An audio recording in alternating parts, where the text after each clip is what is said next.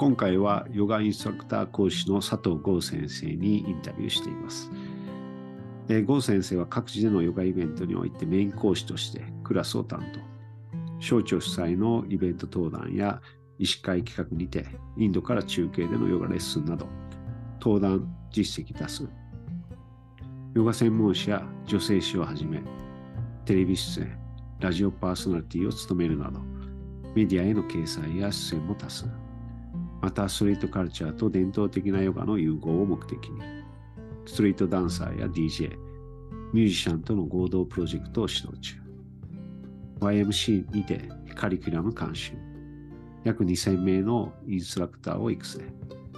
男性限定ヨガ男ヨガ発起に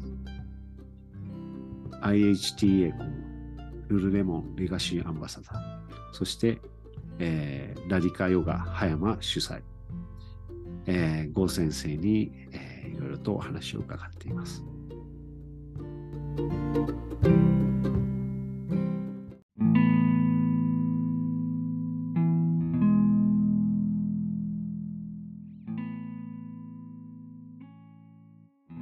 こんばんは。よろしくお願いいたします。はい、よろしくお願いします。こんばんは。はい、どうですか？葉山にいらっしゃるんですよね。葉山ですね。そうですよね。今日も天気良かったですよ。あ、本当ですか？うん、やっぱ冬空いいですね。ええええ。富士山もくっきりで、ええ。で、富士山も結構この、なんか上の方だけこう白いイメージじゃないですか。はい。でも結構やっぱりもう冬で、ええ。だいぶ下の方まで真っ白で雪がかぶって。あ、そうなんですか。うん、すごい綺麗でしたね。ええ、だいぶあの遠くの方も雪降ってるみたいですもんね。そうですね。うんうん、まあ、気づいた冬ですよね。そうですね。急に寒くなってきましたね。寒くなってますよね。もう、郷先生はもともとその、ええ、あの葉山っていうわけじゃない？じゃないですね。僕はあのいろんな場所住んでたんで、まあ生まれは茨城なんですけど、ええ、茨城の日立っていうところ、海の近くで育って、ええ、でそこから、えっと、18、17の時に大阪に引っ越して、ええ、親の都合で。はいはい、でそこから高校生終わって大学だっていう時に東京に出てきて、ええ、で大学すぐ辞めちゃったんですけど、はい、でそこから東京ですね。ずっと18で最初は高円寺に住んでて。あそうなんですか。杉並区高円寺だったのところで、大好きですけど、うんうん、なんかアングラな感じっていうか。はいはいはい。本当になんかミュージシャンとかなんかいろいろ。みんなも派手な頭で下駄で歩いてるみたいな、すごいすごい格好の人が多いみたいな、だから僕もなんか行きやすかったなって思ってたんですけど、そこでで結構長いこと住んででいろいろ転々としてで、ここに来る前は葉山に来る前は、あの浅草ですね。あそうですか。うん、浅草で僕あのあのー、あれがあの落語が好きで今でもすごい好きなんですけど。あそうですか。で落語が好きでその頃あの日本酒すごい飲むの好きで、ええ、今全然酒飲まなくなっちゃいましたけども、ええ、それでなんか日本酒うまくってでそれでいて、あのー、そういう落語がある場所なんて浅草じゃん最高じゃんみたいな感じでそこに住んでて結構下町が好きで。で、そこ2年ぐらいですかね、2年ちょっとぐらいいて、で、まあ、コロナ、ロックダウンの直前に引っ越すことになって。あ、そうですか。うん、そうですね。あ、そそれまで浅草だったんですね。それまで浅草ですね。あ、そうですか。うん、もう雷門から本当1分ぐらいですよ。へえ、うん、僕も一時期元浅草にね、あの単身赴任の時長くいた時ありますね。おお、そうですか。そうなんですよ、うん。あの辺はでも元気があっていいですよね。えー、そうですね。おまあ、ラジャスじゃラジャスですけど。そうですね。商売みたいな。そうですね。観光地みたいな感じですけどね。ええええええ。本当そうですね。葉山に移られた理由は？葉山に移った理由はですね、あのー、葉山に大好きですみたいのは特に葉山じゃないとみたいな僕らはもともとはなくて、ええ、あのー、流れがこうそういう流れになっちゃったっていう感じなんですけど、ええ、であのー、まあ、コロナになる前にあのコロコロナがこうガーってこうやって広がっていく前にインドの,、あのムンゲル寺院のサドマラジのところに行って、うんうん。で、それ11月とかだったんですけど、で、お前らあの何がしたいんだって言うから、いや、ええ僕らバクティヨガをもうちょっとこうやってみんなに知ってほしいんですみたいな。で、ヨガをもっと広めていきたいんですなんて話したら、うんうん。じゃあ、あの、お前はもう独立して、うん、で、あのヨガスタジオを、ね、やりなさいみたいな話おあそれまでやってなかったんですか？やってなかったです。僕、それまで、ええあの。組織に属してて、えあの YMC メディカルトレーナーズスクールっていうあの、ええヨガのインストラクターの養成スクールがあるんですけど、え。うんうん。でそこのあの講師としてあのそこで働かせてもらっててはい。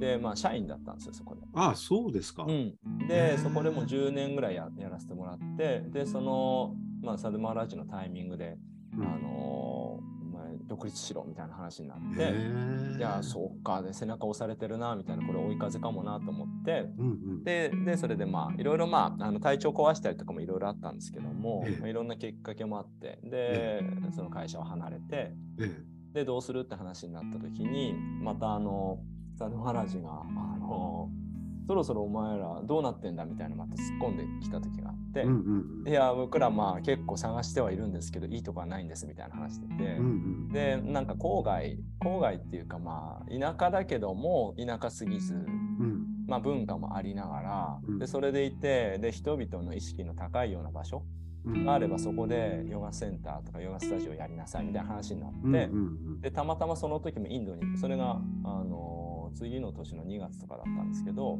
でインドでそんな話をまたされてで、あのその日にこう仲間たちとこう、まあ、うちの奥さんとかと一緒にこう部屋でいろいろ話してる中に葉山の話題が出てきてほうほう。それで葉山いいよねみたいな盛り上がってうちの奥さんもともとあの葉山で好きで昔住んでたりあそうなんですしてね。てそう。で葉山いいよね。でもう一人の方も葉山住んでる方でいいよねみたいな話になってて僕もそれまでそこまで葉山興味なかったんですけど葉山ってどんな感じかないいかもなってなんとなく思って。でその場でこうやってあの不動産のこう情報ネットみたいなやつこうやって検索してスーモみたいなやつ。で検索して。でそしたらなんかこう程よい金額の、うん。しかもなんか設備とか築年数とかもそんなに古くないしえええなんかいい感じじゃないみたいな。で広さもこれヨガできるんじゃないかなみたいなリビングの広い家が出てきて一軒家であそうなんだ。そうでこれ結構えいけちゃうじゃん金額的にもみたいな感ええじで。ええでで師匠にあの師匠も一緒に行っててええで師匠にこうやって相談してでこんな物件出てきたんですけど、サルマーラジ言ってたことここでできそうですかねみたいな言ったら、ええええ。ここはすぐに抑えなさいみたいになって、うーん。おおっつって言ってすぐにその業者さんにメールしてで、うん。今海外にいるんで日本に戻り次第内内,、うん。内覧内見行きたいんですけどみたいな話で、まあそれまであのあのお客さんが戻ってくるまであの、うん。あのそこがね残ってるかどうか保証はできませんけどもええ。もし残ってたらあのぜひあの見ていただければみたいな感じの返答うんをいただいて、でそこから10日後ぐらいにあのインドから戻ったんですけどええ。この葉山ってあのはっきり言って結構いい場所で人気がある場所で、うんうんうん。ですぐ物件埋まっちゃうそうなんですよ。すぐなくなっちゃうみたいな。そうですよね。そう。でそんな中で10日間ほったらかしてでなくなってんじゃないかなと思って戻ったらあって。でよくよく聞いたら1ヶ月ぐらいあり続けてた物件みたいで、ええそうなんだ。でえー、うんみたいな感じじゃないですか。うん。でえそれなんか自己物件とかですかね？でもそんなに安くはないし。何なんだろうって思ってで、見に行ったら結構普通によくって、うん。でなんかこうあの給湯器とかもこうやって声声でこうやって教えてくれるようなやつがくっついてえるとか、もうエアコンとかも結構いいやつついてて。ええこれなんか全然ここで「えこれ何なんですか?」って言ったら不動産屋さんももうあのー何なんですかね？こあのーお客さんのためにあったんじゃないですか？みたいなこと言ってくれて。でそれでいろいろババババババってつながってって。ええ。でサドマーラージのの人ままたなんか後ろからドーンってなんか押された感じがしてええ。すぐ反抗するみたいな、え。そうえなんかそんな流れだったんですよね。だからあそうなんだ。もともとはだからサドマーラージがなんか独立しろみたいな話が結構発端で、うんうん。でまあ都内に僕は結構都内が良かったんですよ。いろいろ仕事の都合もいろいろこう飛行機乗りやすいとか、うんうん。あの新幹線乗りやすいとかあるんであの浅草とかすごい良かったんですけどそんな流れでこう背中を押されてっていうことですね。あそうなんですね。結果めっちゃ良かったなというか思ってますけど。ええええええうんすごい合ってる雰囲気が。うん、めちゃめちゃうん最近になってかなりこう知り合いもできてきて、そうですよね。うん、かなりいい感じですね。コロナコロナが広がり始めてだいぶそういった葉山とかに移られた方も増えてますよね都そう内から。ですね。ちょうど一昨日会った人もそんなこと言ってましたねう。んうんううん。ん、あのー原っぱ大学っていう、はい。別に大丈夫ですよね。原っぱ大学っていう、あのー団体さんがいて、えで、僕のあの仲間なんですけども、えええ。で、彼らがこうやってやってるあの企画で、で、まあ、あの子供たちのあの育成みたいな、自由にやらせて、山とかで自然の中自由にやらせて、うん。あのあの自然の中から勝手に学べみたいな。おおいいですね。すごい雑な説明なんで、多ええ。分その塚ちゃんって言うんですけど、塚ちゃん聞いたらそうじゃないよって言うかもしれないですけど、あの僕もそこまであのめちゃくちゃ知らないんですけど、まあええ。そんなことをやってて。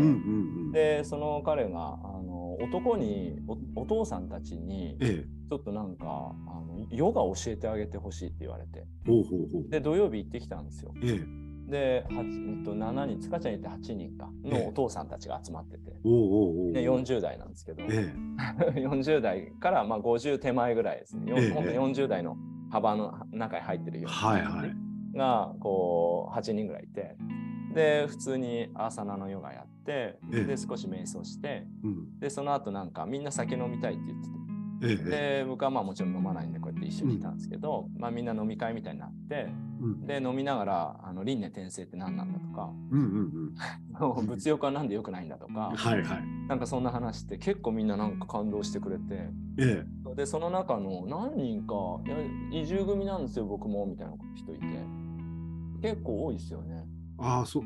なんか、うん。やっぱ葉山とか逗子とか鎌倉あたりの人たちはみんな結構ね自然を愛する人が多くてうんうん。やっぱそういったなんかスピリチュアルなことにも興味関心持ってる方とかねうん。やっぱいらっしゃいますよね。そうですね。なんうん。かスローライフっていうか自分らしく生きるとかこう肩の力抜いて生きるとかみたいなことをこう上手にやる人が住んでるような印象は強いですね。そうよねうん、ワークも大事だけどライフも楽しんでるみたいなそうそうそう。人が多いですようね。ん、だからライフのためにワークがあるっしょみたいな、そうですね。うん、ワークのためにライフがあるわけじゃないじゃんみたいな感じの人が多いですよね。そうですね。僕も東京住んでた時、週末になるとやっぱりあっちの方行って、葉山やっぱ気がいいよなと思って。いいですよね。そうそうそう。やっぱここはいいなと思って。そうですよね。うん思ってました。もうなんかもう本当根っこ生やしてもうずっとここにいたい気分ですけど。そうです。いいですよね。うんもともとそのヨガに出会う前ってダンスをやられてたって おっしゃってたと思うんですけど、はい。えっと20代はもうダンスをもうほぼやってた感じですか？そうですね。もう僕14からですね。14あ歳から。14歳から。うん、もうだから中学2年生からですね。あ早いんですね。うんぐらいから中2ですね。中2で、うんあの MC ハマーのビデオをはいはい。あの僕のお姉ちゃんのあの彼氏が、まあ、ええ。後の旦那なんですけど、があの離婚したんですけど、そこはいいんですけど、え 情報はいらないんですけどうん。まあまあ、そのその時彼がですね、ええ。あのだいぶ年上の人だったんですけど、ええ。レゲエ大好きで、うんうんうん。でレゲエ大好きで。で、黒人の音楽好きで、レゲエだけじゃなくて、結構ファンクとか、はいはいはい。ソウルミュージックみたいなの聞いてて、聞いてて、で、その流れで、ジェームス・ブラウンとか好きで、で、その流れからの MC ハマーみたいな感じで、新しいなんか音楽が今、アメリカですごい流行ってるって言って、えで、それをあの、お前つってこう聞いたこういうのお前聞けみたいなこと言っえて、ええで、まあ、茨城の本当田舎の町なんですけども、ええ。ビデオをゲットしてきてくれて、東京かなんか行って、えで、で買ってきてくれて、これ見ろとかすげえからこいつとか言って見たら MC ハマーで、で、もう横歩きとかすごくって、えもうジャンプとかすごくって、ええ。で、うわ、かっけえって僕思って、ええ。今まで黒人とか全く興味なかったのに、ええ。それ見た瞬間に僕もう黒人になりたいわと思って、ええ。でそこから MC ハマー真似し始めたのが初めてです。始め始まりですね、ダンスの。ああそうなんですか。うん。ダンスだからダンス始めたっていう感覚よりも MC ハマーの一員になりたいみたいな。あそうなんですね。だからこうやってここういう動きやえやりたいわみたいなダンスっていう意識はなかったですよね。だから M シャーマンそうに。憧れたって感じですよね。へえ、それがもう本当きっかけで、それまでは特に何かちっちゃい頃から踊るのが好きだったとか。ナイスナイス。音楽が好きだったとかはもう恥ずかしがり屋でうち、いつもお母さんの後ろに隠れてるみたいなタイプなんでえー、そうなんですか。いや、本当ですよ。うん。へそえ。こからなんかダンス、音楽とか本当に楽しいことを知って、うんうん。で、汗だくでこうやって中2で家の前の、あの、本当に道路とかで踊ったりしてて、はいラジカセ我流で覚えてたんですか？でもうビデオでこうやってもう真似ビしてデオ見てね。でちょっとススローモーションみたいな。へえ、すごいね。右足こう行くタイミングの左足かみたいな。え右左かみたいななんかやってこうやって一生懸命やって家の中でやってたらうるさいって言われてで外でやるわって言って外でなほぼだから学校帰ってきたら夕方とかでこうやって家の外に出てこうやって踊ってましたよいつも、え。そうなんですか。うん、もうやりたくてしょうがなくってへで。ついに学校にもこうラジカセ持ってってえでなんかちっちゃいこうヒップホップの人とかってえ。でっかいね。あのこうでっかい そうラジカセこうやってはい担いでるみたいなイメージがあると思うんですけど、はい。でっかいラジカセとか手に入らないしえもうあの時代もう時代もこうちょっと進んできてるしオールドスクールの時代から、だから、は茨城とかじゃそんなあのものが売ってなくって。でしょうがないからおばあちゃんが使ってた詩吟で使ってたこういうちっちゃいはい、ポータブルの、ん。あのラジカセをもらってでそこにカセットテープ入れて、うん。でこうあのマジックとかでこうやってスピーカーのところに絵描いて、はいはいはい。でそれをこうやって持ってうん、中学校行ってました。あ、そう。これ持って中学校行ってでさすがに授業中はやらないですけども,、ええもう休憩になってよっしゃーって思ってすぐ廊下出てえとりあえず踊ろうみたいな。周りでもなんか友達とかもやってる友達いたんですか？いやいないですね。あ、いないんだ。いないからみんな見に来るんですけど。ええええで教えろよとか言われてで、まあ、簡単にこうやってなんかランニングマンってステップとかえええ結構ロジャーラビットってステップとか結構簡単なやつこうみんなでやってえええ。とかやってましたよ。あ、そうなんですか。うん、でそれでなんか2人で駅前でやろうぜみたいな人ええもう一人いてえでそいつが結構一生懸命ダンスやりたいって言い始めてえええ。じゃあ2人でちょっと駅前行こうぜみたいな感じええでえ2人でこうやってやったりとかしてえええ。へえ。すぐそいつはすぐやめちゃいましたけど。ダンスはこう習ったりとか、すまあ、当時はあんまりなかったスタジオとかもないし、ないですねダンス教室なんかないですもんね、ないです、昔はねないです。ないです。そう、特に中学生なんだったんで、そんな情報もないし、うんうんうん。うん、で、ギリギリだからこうやってファインっていう雑誌とか。にこうやって、あの、スケートとかサーフィンのあの本なんですけど、ヒップホップのそういうクラブの情報とかもあって、で、それ見て、で、あでなんかたまになんかその踊ってる形とか見えたりとかして、あこういう風にやるんだみたいなとか、そういうのを抜き出したりとか、ええだから周りでもヒップホップとかダンスやってる人がいなかったから自分でこうやって探していかなきゃいけなかったし、でしたね最初。いやでも昔はでもそう今はもう本当に恵まれてるぐらい情報いやが本当ですよ。瞬時に入っもちゃうけど。うそうだから本当ダンス甲子園とか本当によくもう本当ああもうこれはもう神様いるなみたいな感じだっええたし、ええ。でクラブダダってあの ZOO うんがうん出てきて、うんうん ZOO の番組クラブダダっていうね深夜番組なんですけど、とかあとあの TRF のサムさんがはいはい。あの入ってたグループとかをこうやってるあの番組が夜中やっててええ。でそういうの発見してええ。でそれ真似してすごいこうやってビデオ撮って何回も見てとかええ。やってましたね。あそうなんですか。うん。ガンガンやってすごい。でそこからもうずーっと何年も続けて。ずーっとハマってやってましたね。へえいつかもう本当黒人になりたいと思ってたし、あそう。なんで肌が黄色いんだろうって。白くて黄色いんだろうみたいなすごいあのやっぱ筋肉のあの質とかの凄さとかええ。リズム感とかうんうん。かっこいいなと思っててずっと。でこのふ服とかもこうなんか着こなしとかもかっこいいし、うんうんうん。でいつかか黒人になりたいと思ってで外でいつもこうやってあの、うん。本当に天気良かったらできるだけ焼いて、できるだけ焼いて。であの高校ぐらいになったらこう2ブロックにしてはいはい。で上だけちょっとパーマとかかけて。はいはいはい。でこうなんかドレッドヘアとかあってあってえドレッドヘアにしたかったんですけどなかなかえやれるあの美容師美容室なんて茨城ないんで、はいはい。これっぽいやつにしてもらって一応本持ってって、こんなんやりたいんですけどみたいな、ええないよとか言われて、うんうん。似たような感じやってもらったりとかしてで高校いもう行ってましたねこうやって。できるだけ黒人に近い感じでした。かなりでも当時としてはあの珍しいっていうか、かなり個性的ですよね。かなりあのだから先生によく怒られてましたよお前派手だよ。やりやりすぎだって。やりすぎだよみたいな。いや僕本当にダンス好きでって言って。えこうなりたいんですよみたいな。えええええ言ってて ZOO みたいになりたいんですよって言ってて。えへえすだからごいな。本当やりたいんですよねみたいなことを。ね、うんうんうん。ガンガンやって。まあ中にはこうやって応援してくれる先生もいたりとかしましたけど。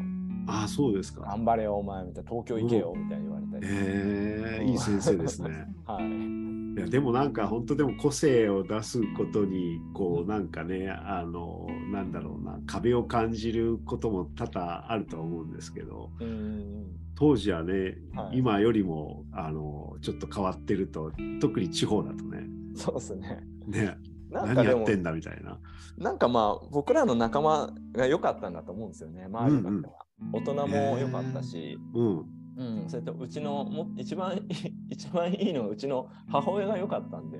あそうなんですか。やりたいことやれっていうタイプだおお応援してくれてたんです。そうなんですよね。だからいつもこうやって認めてくれるっていうか、うんうんううん。ん、だからなんかそのこうこう髪型とか変えて、あのはい。家に帰ってっても、ええまあ、なんかどうなんなんそれとか一応言うんですけど、ええええ。これで本とか見せてこれとか言ってええやると、ええええああちょっと違うけど、うん。いいんじゃない？みたいな。うんうんうんうんもっとなんかちゃんとやってくれる人いるんじゃない？みたいなこと言ったりとかして。おそんなの何言ってんの？あなたみたいなことはあまり言わなかった。ないですね。だからえー素晴らよしいね。よっぽど外れたことしなき人として外れたことしなければうん怒られなかったですね、うちは。えー、素晴らしいですね。うん、だからもう自由にやれみたいな本当それこそ、あの警察のお世話になるなよとか、うんうんうん人を傷つけちゃダメだぞみたいなのはもちろんあったんですけど、うんうんうんうん。あのそういうのがなければうん。何でもいいんじゃないって。っていう家だったんですよね。うち片親で。うん父親があの僕は小5の時にあの死んだんですけど、あ、そうなんですね。うん、それ以降片親で姉ちゃんと3人でやってて、うんうんでずっとそんなでしたね。えー、素晴らしいな。結構ね、その個性を出すことで本当苦しんでる方もいらっしゃったりとか、うんうん、なんかその自分のね、なんかそのやりたいことを我慢し続けてる方とかもね、いらっしゃったりするから、そうですね。そうやって応援してくれる人がいるっていうことはすごいありがたいですよね。そうですね。うん。なんか僕はそうやって恵まれてたからなのかもしれないんですけど、うんうんうん、でもなんかやりたいって思ったことってうん、前世からのギフトっていうか、うんうんうんうん、なんかそれこそクリシュナとかうんあの神様がって「お前それやれよ」って言言ってくれてるからやりたくなってるんだろうなって感じるんですよね。うんうんうん。だからそれをやらないっていうのが逆になんかもったいないっていうだけじゃなくて、うん、自分の役割分かんなくなっちゃうだけっていうか。そうですね。自分を生かすっていうことをね、そう。だから自分らしさとかなんかになると思うんですけどやっぱそこはあの遠慮せずにうん。やることで必ず誰か幸せになると思うんで。そうですよねそう。で僕の、うんそれでダンスとかやっててで結局みんな笑ってたし。うんうん で先生とか来て怒られるところもみんな笑ってるし、うんうんうん。うん、みたいな。だからなんか悪影響になったこともひょっとしたらあるかもしれないですけど、うんうん。誰かに迷惑かけちゃったりとか、うん。でも全然それよりも何よりもやっぱりみんながハッピーになってる空気感をすごく僕は感じてたんで、うん。うん。だからやっぱやりたいとかちょっとなんか怒られちゃうかもしれないけどそれこそ迷惑かかりすぎることはダメだけども、本当に傷つくと悲しませるとかはダメだけども、うん。そうじゃなくて常識がどうとかあのみんながやってないことをやっちゃいけないみたいな空気感とかってうん。すごく幻想っていうかもったいないっていうか。そうですよね。だと思うんですよね。うんうんうんだから、まあ、僕はどっちかするとこう目立ちたいっていうのもあったし、うんうんうんうん、で新しいものも好きだったし、うんうんうん。うん、なんかそういうのももともと持ってた、あのーまあ、性分だと思うんで、うん。そういうのが自然と表現してきたんだと思うんですけど、うんうん。でもいずれにしても心の中にこうやって、あ、これいいなとか、私これ好きだなとか、俺なんかこれやったら楽しいなとか、うん思うことは、必ずどっかしらで誰かに必ず幸せにつながると僕は思ってるそうでんですすよ。よね。うん、役割うんが。そうですね。踊ってたりダンスとか見て、それでハッピーになる人もいるわけですからね。いますそうですね。ね。うんうん。で何が一番いいかって自分がすごくやっぱ満たされるんですよね。うんうんで自分が満たされることで人を満たすことができるんだなってやっぱり思うんうん。ですよね。うんそうですようね。ん。だからこれはもう本当だからずっとダンスやっててでヨガ31歳で出会ってうんでヨガの道にこうやってちょっとずつ深く入ってきましたけども、はい、そこのダンスからそのヨガに切り替わる部分っていうのはどういった出来事があってというか心境があってヨガあヨガやろうって思ったんですか？ヨガやろうっていうのはすごい強烈だったんですけどえただまあシンプルなところからまず言うとえ。うん。ヨガであって、まあ、ヨガいいなと思ったんですよね。ええでダンスもすごいずっと好きでずっとやっててでももう30超えててええ。でやっぱり20代とか10代後半ぐらいからも出てきどんどんこうやって出てくるんですよね若い子はいはいはい。でそんな中でやっぱりこうもう先輩だしうん。ある程度もう後輩がすごいいるから先輩になっちゃってるしかっこいいとこ見せなきゃいけないし、いつでも、ええ。でだから中途半端なことできないなみたいなすごい背負ってる感じがあって、でパフォーマンスのたびにすごいそれをいつもこうやってなんかだから、なんていうかダサいことやっちゃいけないみたいなのがずっとあってええ。だからダンスの振り付けとかも間違えたらすごく恥ずかしいしええ。でソロで踊るパートとかでうん。うまくこうやって音楽に乗れなかったりしてもすごく恥ずかしいしうん恥ずかしいとこ絶対見せらんないみたいのがあってうん。でなんとなくきつくなってたんですよね。うん、でもまあ調子いい時は調子いいけどもなんか調子悪いなっていう時はやっぱりふなんか不機嫌になるし、うんうん。もうダンスなんてやりたくないよみたいな気持ちになるしめんどくさいなみたいな、なるしこれでも何なんだろうって思ってたんですよ。うんうん。まあ、そんなこんなでこうやっていてででダンスうやりながらヨガに出会った時ヨガってなんかそんなの全然なくってうんうん。自分の内側の世界だし。そうですね。そうで表面的に言うとまずすごい健康だし。うんそれまでは全然健康とかあの一切意識してなかったんですけど、えええ健康の方がいいんじゃないかっていう風な意識になってきた時に、えええ夜遊ぶのしんどいわってなってきてとかでちょっとずつこうやって移行してったんですよね。え。うん。でえ一番強烈にこうヨガに引っ張られたきっかけが一番最初にヨガをやった日のことなんですけどええ。その日にこうまあ体験レッスンみたいなリラックスヨガみたいな初心者向けのクラスをこうやって受けてええ。でそれで終わってええ。全然何やったかが本当に覚えてないレベルっていうか意味わかんないっていうかだったんですけど最後ちょっと寝てうん。シャバーサナで起き上がってすごいスッキリしててええ世界が違く見えてうん。心はあったかいしええ。頭は冴えてるしこれ何なんだろうってなってうんうん。何なんだって思って先生にえ「ヨガって何なんですか?」って聞いたらええ「ヨガはそういう平和になるものなのよ」みたいなこと言われて。それまで宗教だと宗教かダイエットみたいなそっちかどっちかのすごい振り幅のあるものだなと思って。全然あんまりよよくわかんないやと思ってたんですけど、まあ、とりあえずやってみた時に先生が平和になることとか言われてうん。余計わけわかんなくなってきてえでその日ちょっと考えてたんですね。ヨガって何なんだとか。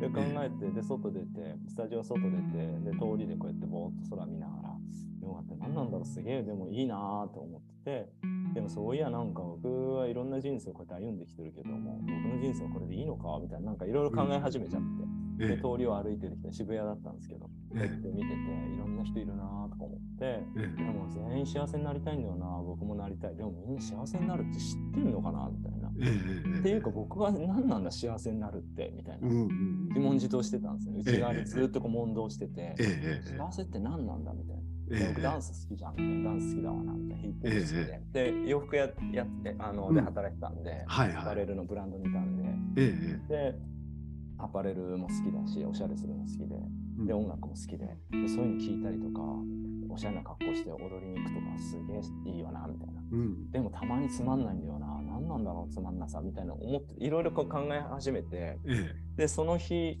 ふとはって気づいたのが、えはい。なんでつまんなくなったり、時に苛立ったりとか、やりたくなくなったりとか、何なんだっていうのを、ひょっとしたら、これ、誰かに褒められなければ意味がないって思い込んでんじゃないかって思ったんですよね。そう要するに評価されなければ意味がないから、評価されなかった時に、うん。自分でこれはダメだと思った時に本当に落ち込んで嫌いになるみたいな、はいはいそのはい。図式が見えたんですよね。ああええって思って。うん。あ勘違いしてたかも今まで好きなことは好きでやればいいし、評価とかどうでもよくないみたいうんうんうん。ななんかそれはもう分かんないしうんそんなこと気にしてるから好きなもの嫌いになるんじゃないかなとかいろいろ思って、うんうんでそれがこれなんでこんなこと今考えてんだろうってまたふと我に返って。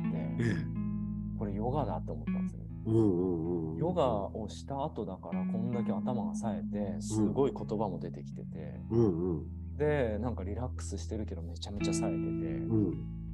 これヨガの効果なんじゃないかなと思ったんですよね。はいはいはでヨガやったら悟れるんじゃないかって僕思ったんですよね。い。うんうんうん。全てがなんか本当の意味で幸せとか本当の意味で幸せじゃないとかやるべきことやるべきじゃないこととか見え始めるんじゃないかと思って、うんうんお釈迦様とかこういう感覚なのかな？すっきりしててめちゃめちゃパワフルで、うん。えで絶対そうだよねみたいな確信が持てるようななんか気づきがあってえ。ええお釈迦様とか多分こういう感覚だったんじゃないかなと思ってええ。えよしちょっとやってみようと思ったんですよね。え。それで1週間以内ぐらいにもう一回そのスタジオ同じとこ行って、違うクラスだったんですけど受けてどうなるかなと思ったら同じ感覚になってそれでハマったんですよわヨガすごいかもと思って。なんかわかんえ。ない目覚めてきたかもみたいな。そううわ来たこれだって思ってうん。でそれでハマり始めて、うんでちょっとずつやっぱ健康っていいんだなとか、うん。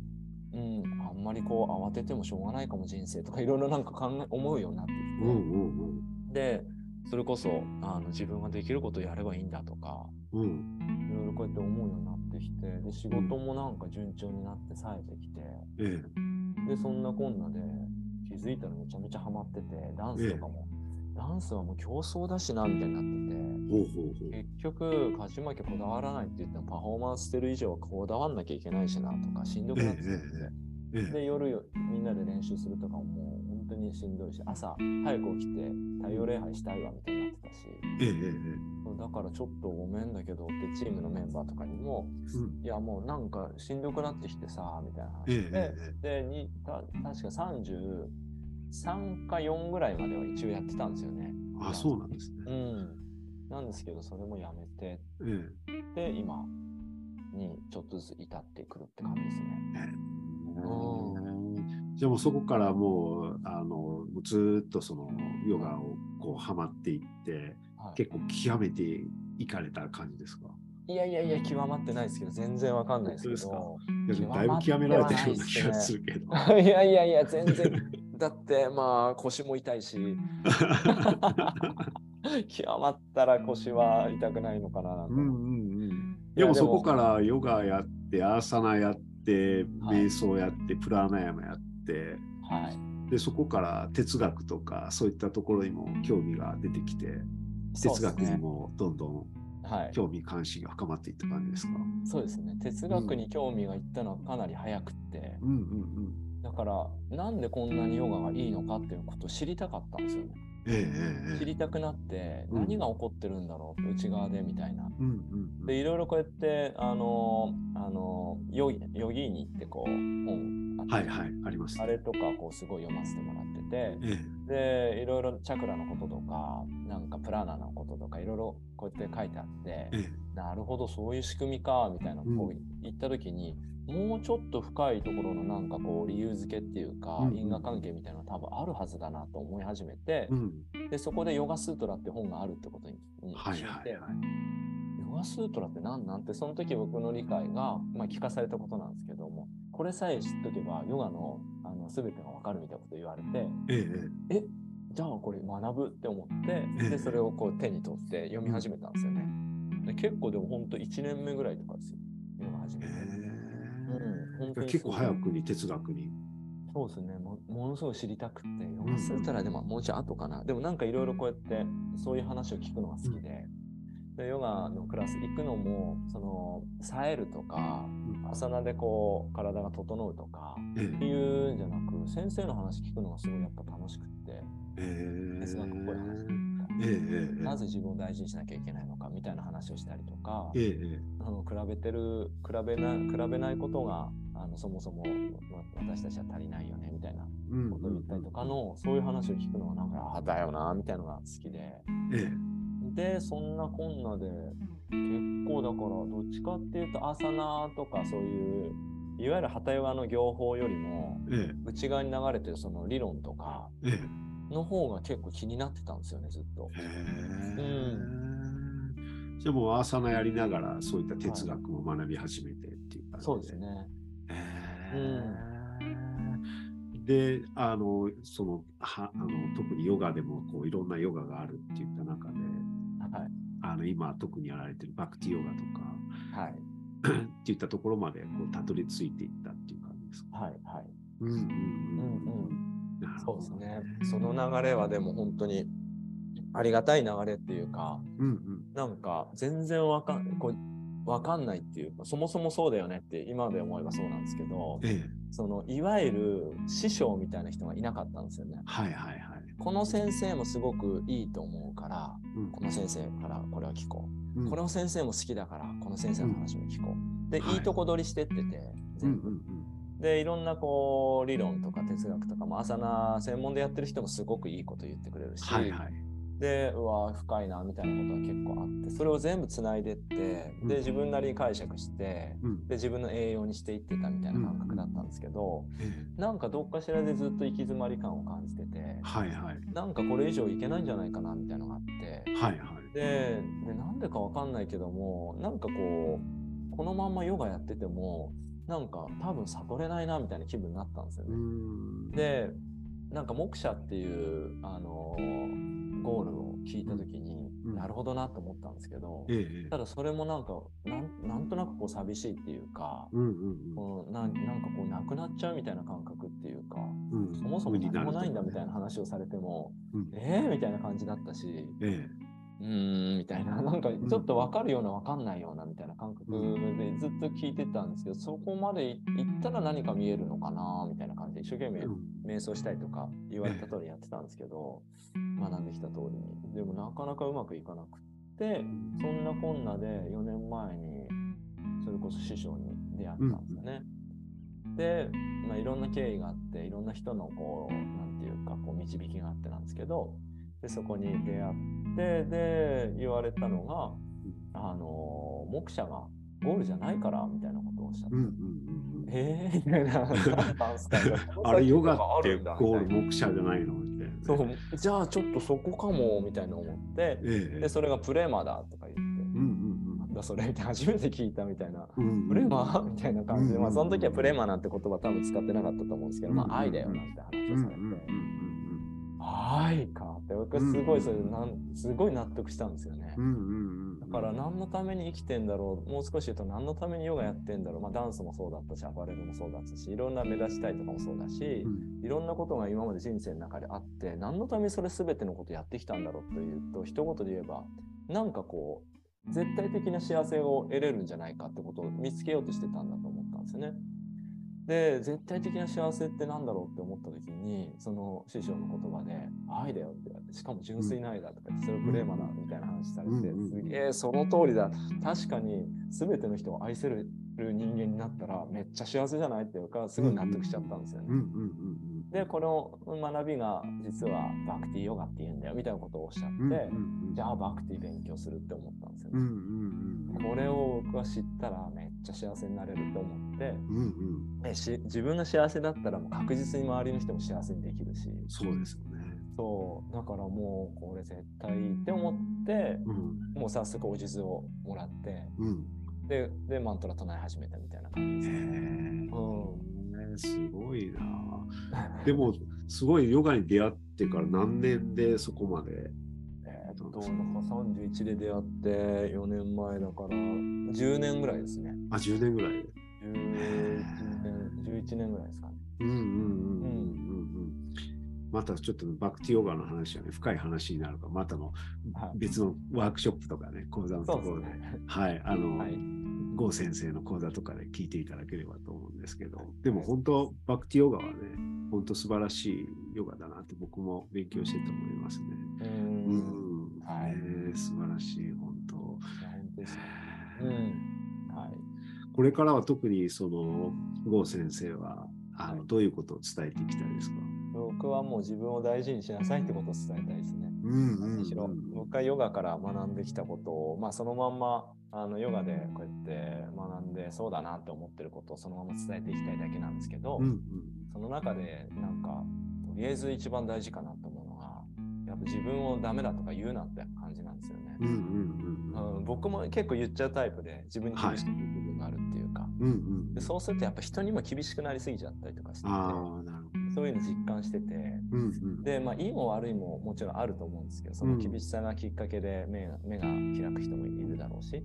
うん。だからいいも悪いもあるんだろうけどもやっぱりなんかこうなんていうか許すとか認めるとかなんかそれでいいんじゃないとか背中を押すとかみたいな感覚と違うバイブレーションになっちゃうのをやっぱり感じてて。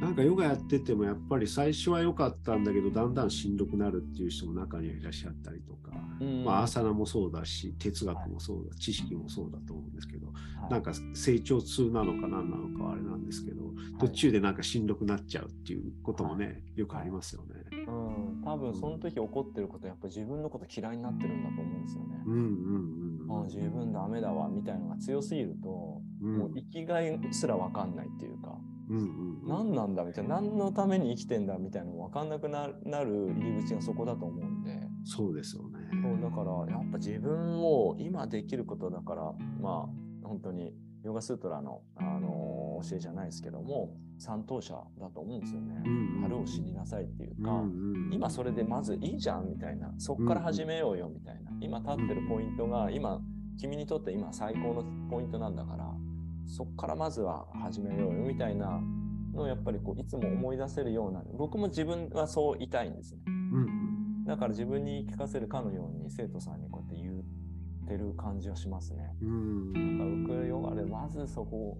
そこですかね。ストイックになりすぎちゃってっていうところもあるんでしょうね、みんな。うんうんうん。うんうんうんが、まあ、めちゃめちゃこうな怠ける怠けなさいっていうわけではないんですけども、うん。やれることをやりなさいってことなんですけども、うんうんうんやれることを誰かのために一生懸命やりなさいってことなんですけども、うんうんとはいえやっぱりその結果って与えられるものだし、うん。うん、だからそこがあの得れなかったから自分がいいとかえダメとかみたいな。得れたからいいとか得れないから自分って価値がないとかうん。みたいなのって全然関係ない話っていうか、うんうん。まあ考え方がそうじゃないよねってで、ええええそうだからその辺の勘違いとかがこうクリアになっていけばいいですよね。えうんうんそうですね。うん。本当なんかあの学んでるけど途中でやめちゃうとか、うんうん。まあなんかそのしんどくなっちゃうとかっていうのはね、よはい。本当まあスポーツでもあうん。のどんな分野でもあると思うんですけど、はいあの学問でもね、そうですね。うん、そこをどう乗り越えていくかっていうのは本当あの、ヨガをやってても大事なポイントでもあります。めちゃくちゃ大事だと思います。やっぱり、まあ、師匠も言ってましたけども、やめないことだよみたいなことをこううん言う,、言うんですよね。言うじゃないですか。そう、だから、やめないって何なんだろうって思うと、やっぱり自分に対して、こう、ある程度飴とムチみたいなこと使い分けてあげることかなってやっぱ思うんですようね。ん。今はいいんじゃないゆっくりやればみたいな言ってあげる余裕を持つっていうか。うん。うんうん、で、やれるときは行こうぜみたいな、うんうんこう、お尻叩いていくっていうか、うんうんなんかいつもこう伴走者であって指導者であって、後ろで支えるような人であってうん。みたいな。で保護者であって仲間であってみたいな、いう意識でやっぱり自分と向き合っていくことが長く続ける一つの秘訣なんじゃないかなと僕は思そうですよね。うんもうその流れに逆らわないっていうか、そうですね。波に乗るっていうのがうんうん。最善なんですよね、やっぱり。そうですね。無理せずに、その時にできる範囲でやっていきましょうっていう、うんうんううんんことだろうなとか、じゃないとやっぱ嫌になっちゃいますもんね。うん。そうですよね。ああ。うん、こんな時もあるよねっていうようなうんうん気持ちでね。そうそういろんなことがただただ与えられてるわけじゃないですか。うんうんうん。うんだから、まあ、今日はそういうことか今日は失敗という表面的な意味あの見えてる部分では失敗を与えられたみたいなそうですね。うん、そう表面的じゃないですか、うんうんそんなのって。うんうんうんはっきり言って。そうですねれこそ、ね、あのー成功は失敗のもと、違う、失敗は成功のもとか、逆だ。うん失敗は成功のもとだし、じゃないですか。結局、その、あの失敗の内側に成功の種があるわけで。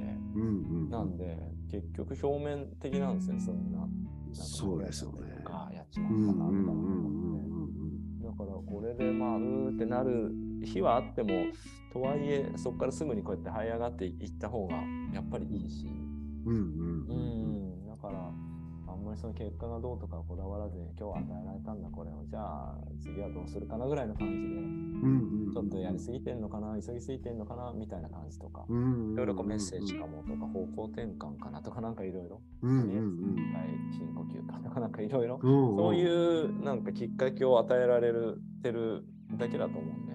うんうんううん。ん。煮詰まった時とかうん。ちょっとなんかあしんどいなと思う時とかってどうされどういうふうにリフレッシュされてますか？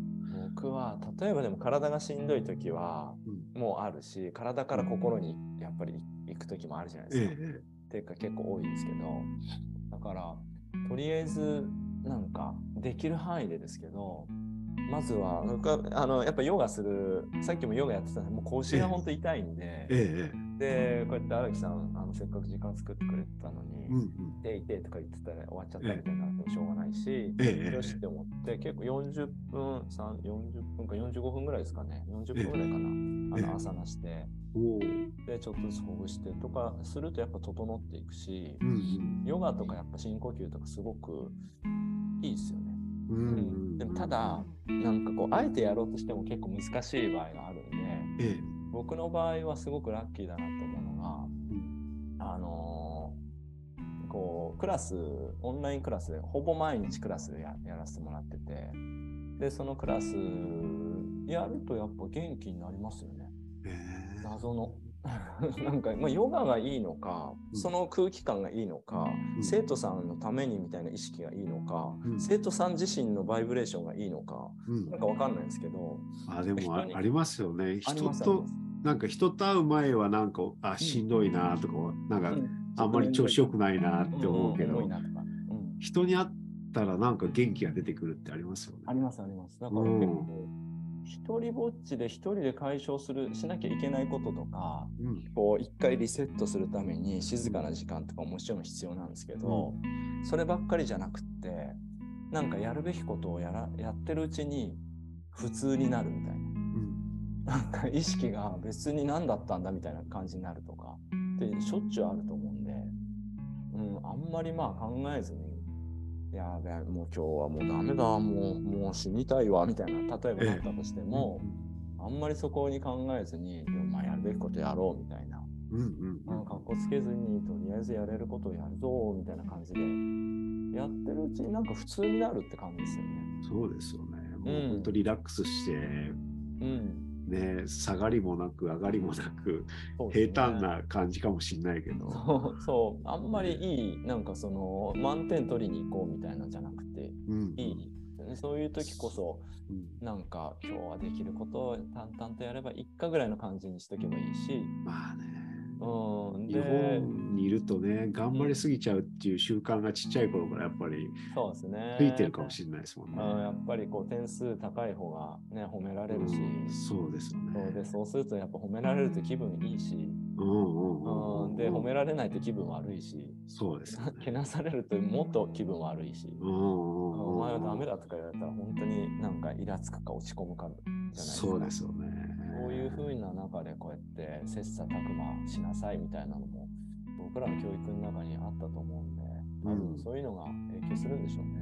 そうですよね。まあ、やっぱどうしても会社、学校ってなるとね、はい。そういうところありますよね。ありますよね。うんうんうんとはいえ、まあ結果は与えられるんで、うん。まあそうですね。しょうがねえかぐらいの感じ。うんうんうんうんうん。でで、やるべきこと、だから面白いなと思いますけど、その目の前に現れることをやっていけばうんいいんじゃないかなみたいうんうなん感じですよね。うんうん何度かインドとかにもあの行かれてると思うんですけど、はい。インドの魅力っていうのはどういったところが？インドの魅力いっぱいありますけど、えインドの魅力、もう僕あの、あの、一番最初に行ったきっかけが、ええ。ああのナチュロパシーっていう、はいはい。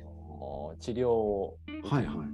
受けに行ったんですか？そう。で僕、うん。バセドウ病で。うんでだったんですけどもええ。今はなった人なんですけど、バセド当時バセドウ病で。うんええ。でもう歩くのもしんどいわみたいな、へえ。箸持つのも疲れちゃうみたいなうんうんレベルで、うんどうするってなった時に師匠がインド行きなさいって言ってうんでそれが初インドだったんですよ僕あそうなんですか、うん、でだから本当に3年前とかですね初のあそうなんですね。2019へ年、えでその時行った時にあのあの飛行機でこうデリーの空港に降りる時に僕もう治る気がして、あそうなんですか。だからもうそういうのがもうなんかわかんないんですけども魅力ですよね。そうであそこ行けば大丈夫かなみたいな、なんか大丈夫だなみたいな気分になるんですよね。うんうんうんうんで、なんか治る気がするっていうふうに思って、うんで、まあそのまんまこうやって寺院、まあデリーの空港から4時間タクシーで、で、寺院に入ってブリンダーバン行って、うんで、そこでまあ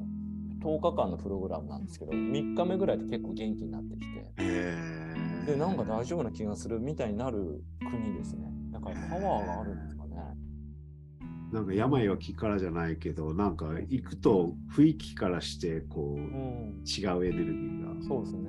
なんかう、やっぱ神様いるなっていう、クリスチャンだなっていうふうに感じますよね。まあ、うんどこにでもいるんでしょうけども、えええええでもなんか直で感じやすいのが聖地かなと思って、えあそうですよね。で特にまあなんかでもインドは本当にお面白いなって思うこととかありますけど、えうんうん。なんかあの人たちってこう日本人でもそういう人いると思うんですけどあんまりまあ多くないのかなと思うのがはい。すごい神様信じてるじゃないですか。そうですね。めちゃめちゃ。普通に、普通レベルで神様と一緒に住んでるっていうか、はいはい。こうなんか人生やってるじゃないですか。うんうん。で何かあったら神頼みだしうんで何かあったら神様があのそうしなさいって言ってるんだみたいな感じになるし、うんうんうん。神様使ってくるし。すごい委ねてるところ委ねてますよね。うん。だからその瞬それを思った時にだからこの人たちはうん。安心と無責任をうまいことやってんだと思ったんですよ。だからなんか結構無責任だしみんな。うんでそれでいてなんかリラックスしてるし。うん。でお互いにまあ一家みたいな感じがすごいあって。そうです本当まあ一回っていう。そう。なんか細かいとこまで追求しないでいいんだみたいな。で僕あのぜ前回行った時もすごい思ったんですけど、うん。あの寺院の大工さんがいてうん。バララルさんっていう人で、うんうん。でいてあのうちの奥さんが、うん。あの一緒に行って。で天井とかにこうやって飾り付けしなきゃいけない。ええ。いけないっていうか飾り付けしようとしてて。はい。でその大工さんのバララルさんに頼まなきゃいけなくって、え。で頼んだ時にあのこうやってじゃあ等間隔で大体こうしましょうみたいな。えええなんかつけるもの。をはい。こうまあ電気だったんですけどこうやって。うん。つけましょうって言った時に、等間隔のバララームさんの測り方がこれだったんですよ。ええ。指で。指で。こうやって何個分みたいな感じで、うん。大体ここみたいなバーンみたいな。はいはい。だから大体ちょっとずれてるんですけど、ええまあいっかみたいな感じなんですよね。うんうんうん。そういうところがなんかやっぱなんていうかめちゃくちゃこうなんまあいいんじゃないみたいなのがお互いにうん。うん大丈夫大丈夫みたいなのレベルがすごくこう緩くって、うん。でそこにいると僕らがよっぽど細かいなみたいな。よっぽどなんかそこは気にしなくていいんじゃないってとこまで気にしちゃってんじゃないかなみたいな。はいはいは気持ちになるんですよね。いだからあるある意味リセットされるっていうすごいいいですよねあの感覚。逆にその感覚の方がなんか見た目もなんかちょっとずれてて味わいがあってそうですね、まあ、味わいは出ますよね。バララーム味みたいになりますよ。ねパチッとなんか区切られてるよりなんかちょっとしたズレがなんか味わいになったりとかそうですね。だなんかこうあのアコースティックのあのバンドと、うんあのテクノのバンドの違いみたいな。そうですよね。そうですよね。アコースティックのバンドだったら本当に毎回微妙に違くって。はいはいはい。うん、でもテクノでこうやってもうパソコンとかでやっちゃったらもう全然狂いはないけれども、ええええでも特に味わいはそこまでないみたいな。そうですよね。そんな感覚ですよね。なんかアナいログですよその味はインドたくさんありますよね。めっちゃありますね。めっちゃあるよね。あのあのカオスだけどもめっちゃ味わいがあって人間味があって、そう。おもろいなんかすごい魅力ですよね。めっちゃ面白いですよね。うんみんなそのレベル、そのレベルとか？そのテンションでやってるから。そうですよね。カチッとはめるっていうこと自体がやっぱ不自然だからね。そうですね。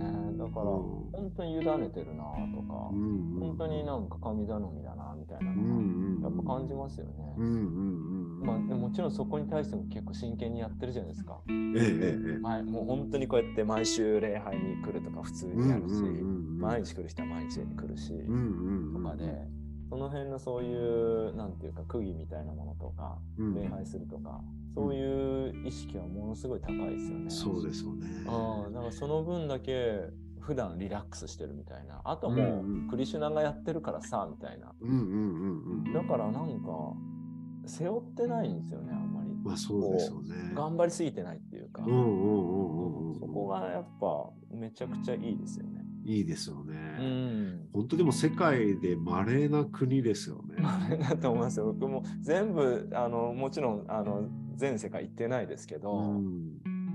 あー例えば東南アジアとかともまたちょっと違うし、うん。お東南アジアの方がもうちょいこう、ちゃんと、ちゃんとしてるっていう表現がいいのかわかんないけうど、ん。なんか、もうちょいちゃんとしてるような感じが、僕の印象はありますね。あの古き良きがまだたくさん残ってますよね。うんうん、うんそうですね。ね、古き良きものが伝統というか、うんその自然や宇宙と調和した生き方っていうのが、そうですね。生き方、考え方は結構本当に何千年も変わんないんじゃないですかね。うーんするとすごいナチュラルといえばナチュラルうん。です、生き方してますよね。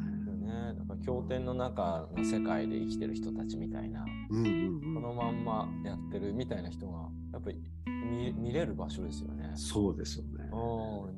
だといないですよね。ほとんどわかんないですよね。出会わないですよね。うんうんうんうんうんうんね犬も猿もイノシシも羊もはみんな調和してるしい。ね。みんな普通にその辺にいますね。その辺にいますからね。